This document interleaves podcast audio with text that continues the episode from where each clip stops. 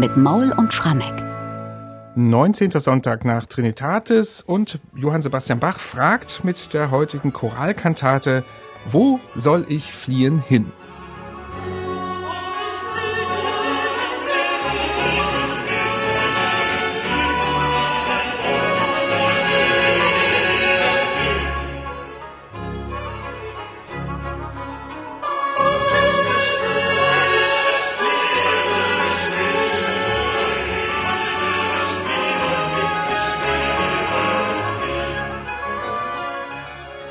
Ein Stück aus dem Eingangschor dieser Choralkantate, Wo soll ich fliehen hin? Wieder so eine faszinierende und schöne Kantate aus dem Choralkantatenjahrgang von Johann Sebastian Bach aus dem Oktober 1724. Aber dennoch, Michael, heute möchte ich am Anfang mal etwas ganz anderes wissen und mit dir mal ein bisschen über die Quellenüberlieferung in diesem konkreten Fall sprechen. Die originalen Stimmen dieser Aufführung von 1724, die befinden sich bei euch im Bacharchiv, im Keller, glaube ich, ja? Genau. Und die autographe Partitur dagegen, die hat eine ganz bemerkenswerte Reise hinter sich. Die liegt heute in London, aber vorher hat sie prominente Besitzer gehabt.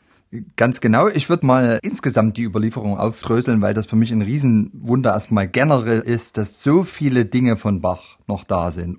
Und beim Choralkantatenjahrgang, da hat wirklich in Sachen originale Aufführungsstimmen der liebe Gott, glaube ich, die Hand im Spiel gehabt. Als Bach 1750 starb, hat die Witwe Anna Magdalena die Originalstimmen des Choralkantatenjahrgangs der Stadt Leipzig überlassen und hat im Gegenzug dafür ein halbes Jahr noch das Gehalt ihres Mannes weiterbekommen. Das sogenannte Gnadenhalbjahr war das. Und diese Stimmen wurden nicht im Rathaus aufbewahrt, sondern in der Thomasschule. Man hat auch in der zweiten Hälfte des 18. Jahrhunderts immer mal daraus Bachkantaten aufgeführt, auch im 19. Jahrhundert.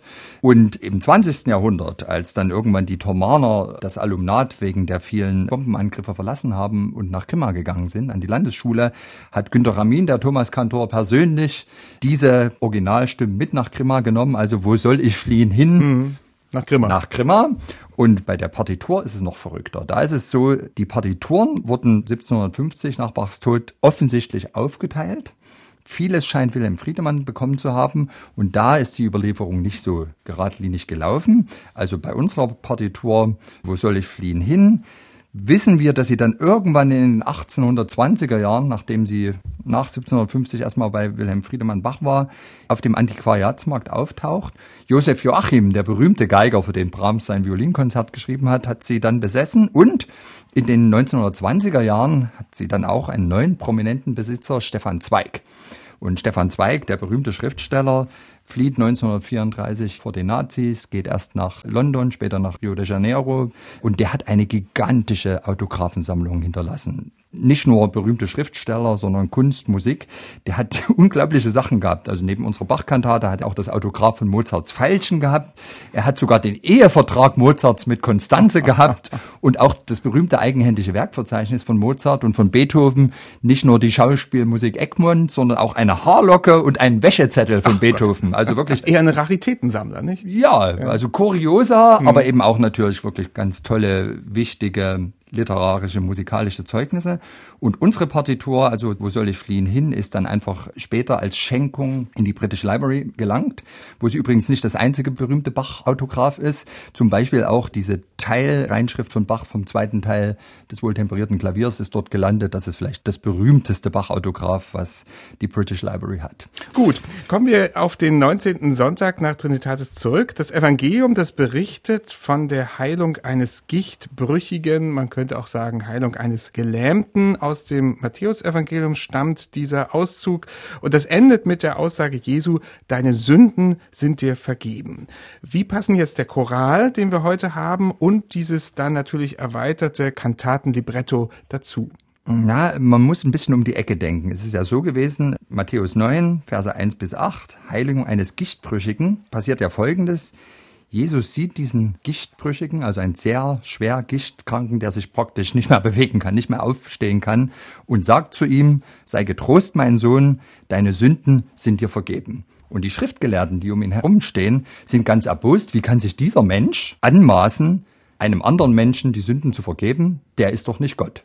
Und erst dann heilt praktisch Jesus den Gichtkranken, der steht auf Und plötzlich sind die Schriftgelehrten ganz erstaunt, der kann ja wirklich Wunder vollbringen. Und das Thema unserer Kantate ist Sünden vergeben. Und warum sind uns die Sünden vergeben? Einfach deshalb, weil Jesus am Kreuz für uns gestorben ist. Also das ist ja zumindest die Botschaft der Heiligen Schrift. Und in dem Lied, was der Gegenstand unserer Choralkantate ist, jetzt am 19. Sonntag nach Trinitatis, geht es um das große Thema des Blutes Christi, das uns rein macht von allen Sünden. Und das Ganze mündet eigentlich inhaltlich im letzten Rezitativ. Da heißt es dann, ich bin ja nur das kleinste Teil der Welt. Und da des Blutes edler Saft unendlich große Kraft bewährt erhält, dass jeder Tropfen, so auch noch so klein, die ganze Welt kann rein von Sünden machen, so lass dein Blut ja nicht an mir verderben, es komme mir zu gut, dass ich den Himmel kann ererben. Also mit anderen Worten, schon ein einziger Tropfen Blut von Jesus macht uns frei, reinigt uns von unseren Sünden. Das ist das Thema der Kantate und letztlich ist der Aufhänger eben dieser Satz von Jesus gegenüber dem Gichtkranken, sei getrost, mein Sohn, deine Sünden sind dir vergeben. Elf Strophen sind das ursprünglich in diesem Choral von Johann Hermann aus dem 17. Jahrhundert stammt der und gleich dreimal taucht dieser Choral in der Kantate auf, allerdings dreimal ganz unterschiedlich. Fangen wir mal im Eingangschor an, da ist er ganz deutlich zu hören, nicht? Ja, da gehört er ja auch hin. Richtig. Wie in jeder Choralkantate wird er natürlich sehr kunstvoll verarbeitet. Hier mal wieder das, was am häufigsten passiert, der Cantus Firmus, die Choralmelodie im Sopran. Aber jetzt gilt's ja, den Text durch Bachs Noten sinnfällig zu zeichnen. Wo soll ich fliehen hin, weil ich beschweret bin mit viel und großen Sünden? Wo soll ich Rettung finden, wenn alle Welt herkäme, mein Angst sie nicht wegnähme? So, und dieses, wo soll ich fliehen hin, diese Ausweglosigkeit, ich glaube, die macht Bach tatsächlich in den Instrumenten und in diesem motettischen Satz rings um den Cantus Firmus einfach sehr deutlich, weil die Motive, die da verarbeitet werden, die kommen oft in ihrer normalen Gestalt, aber auch manchmal gespiegelt, also genau in die andere Richtung gehend. Und das ist für mich dieses Bild des Fliehens in die eine Richtung, in die andere, aber so richtig raus komme ich eben nicht. Ziellos halt. Ne? Ziellos. Mhm. Und das ist meines Erachtens der Ansatz, den Bach hier verfolgt. Sehr klangschön, ein Sinnbild für diesen Text, der Ausweglosigkeit transportieren soll in Szene zu setzen.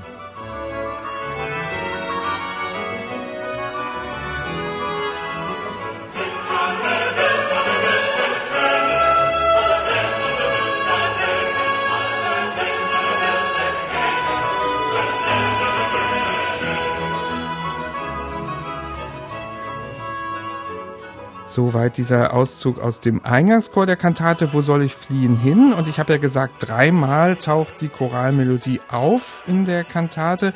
Beim zweiten Mal hat Bach sie in ein Rezitativ gepackt und da wird sie gar nicht textiert, sondern sie kommt nur instrumental. Ganz raffiniert macht das Bach hier. Tatsächlich, der Altus, der das Rezitativ singt, der fordert gewissermaßen Jesus Christus auf, ihn zu erlösen. Es heißt, mein treuer Heiland tröste mich, es sei verscharrt in seinem Grabe, was ich gesündigt habe. Und zu diesen rezitativischen Gesten spielt die Oboe die Choralmelodie, die wirklich in diesem Augenblick wie ein Trost wirkt. Also ganz exponiert. Natürlich haben die Hörer sofort erkannt, ach, hier ist unser Lied wieder, aber eben nicht gesungen, sondern gespielt. Und es ist eine ganz zauberhafte Mischung aus Rezitativ und obligatem Choral.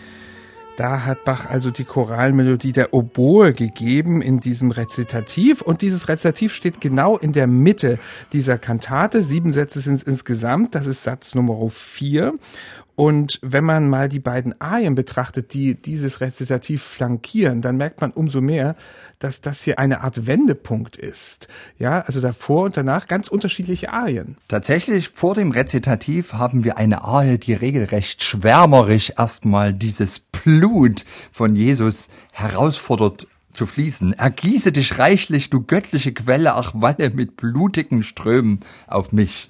Das sind Worte wie ein barockes Gemälde. Mhm. Und was macht Bach? Er nimmt sich eine, ja, wir wissen tatsächlich gar nicht genau, ob es für die Bratsche gedacht ist, ob es für ein Violoncello Piccolo oder für eine Violine gedacht ist, aber tatsächlich das instrumentale Soloinstrument ist ein Streichinstrument, was dieses Fließen allenthalben hörbar macht endlose gebrochene Akkordfolgen. Es klingt eigentlich wie so eine Art Satz aus einer Cello-Suite.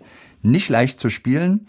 Und die andere Arie dagegen, also nach diesem Zuversicht verströmten Rezitativ, naja, das ist dann eigentlich der heroische Höhepunkt der Kantate. Verstumme Höllenherr, du machst mich nicht verzagt, ich darf dies Blut dir zeigen, so musst du plötzlich schweigen, es ist in Gott gewagt. Instrumentierung, alles was geht, also eine Zugtrompete, zwei Oboen und Streicher.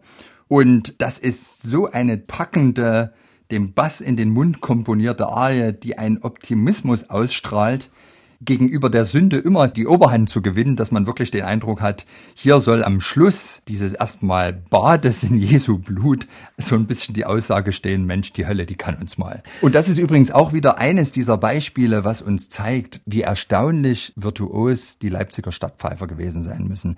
Die Leipziger Stadtpfeifer werden in den Dokumenten, die wir von Bach haben, nicht unbedingt gut behandelt. Im Entwurf einer wohlbestallten Kirchenmusik 1730, er schreibt da ein bisschen was über die Stadtpfeifer und er sagt, über deren Qualität Qualität etwas zu sagen, verbietet mir die Bescheidenheit. Mhm. Ja, also das lässt Schlimmes erahnen, aber muss, glaube ich, fair bleiben. Der Oberstadtpfeifer Gottfried Reiche, ganz bekannter Trompeter, haben ja auch ein Porträt von ihm, ein sehr eindrucksvolles. Ich glaube, für den hat er hier diese Trompetenpartie geschrieben und die ist wirklich höllisch schwer. Schon ab dem ersten Takt ist die Trompete das ganz freiliegende Soloinstrument, was da ganz, ganz schöne Koloratoren Folgen spielen muss. Hören wir uns doch mal an, wie Reiche einst gespielt hat.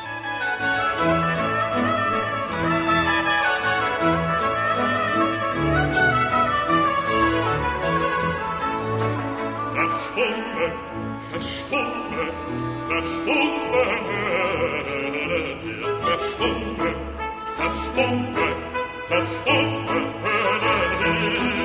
du machst mich nicht verzagt,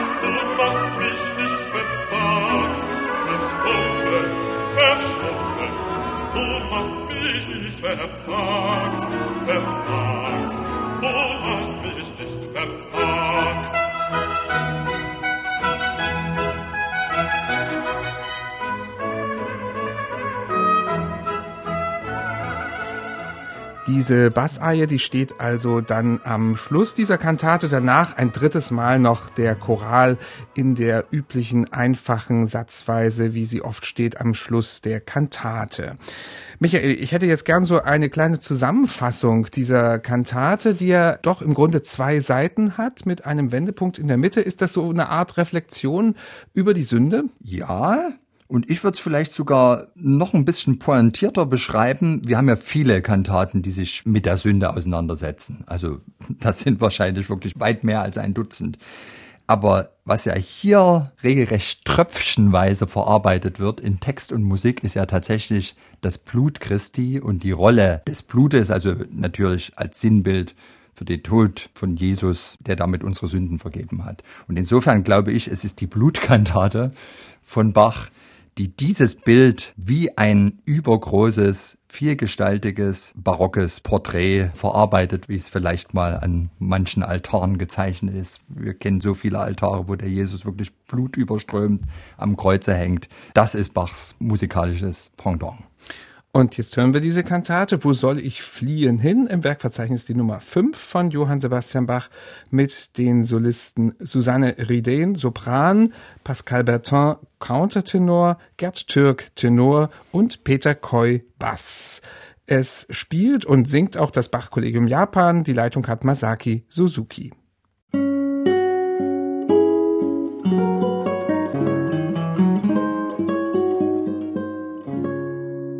MDR Classic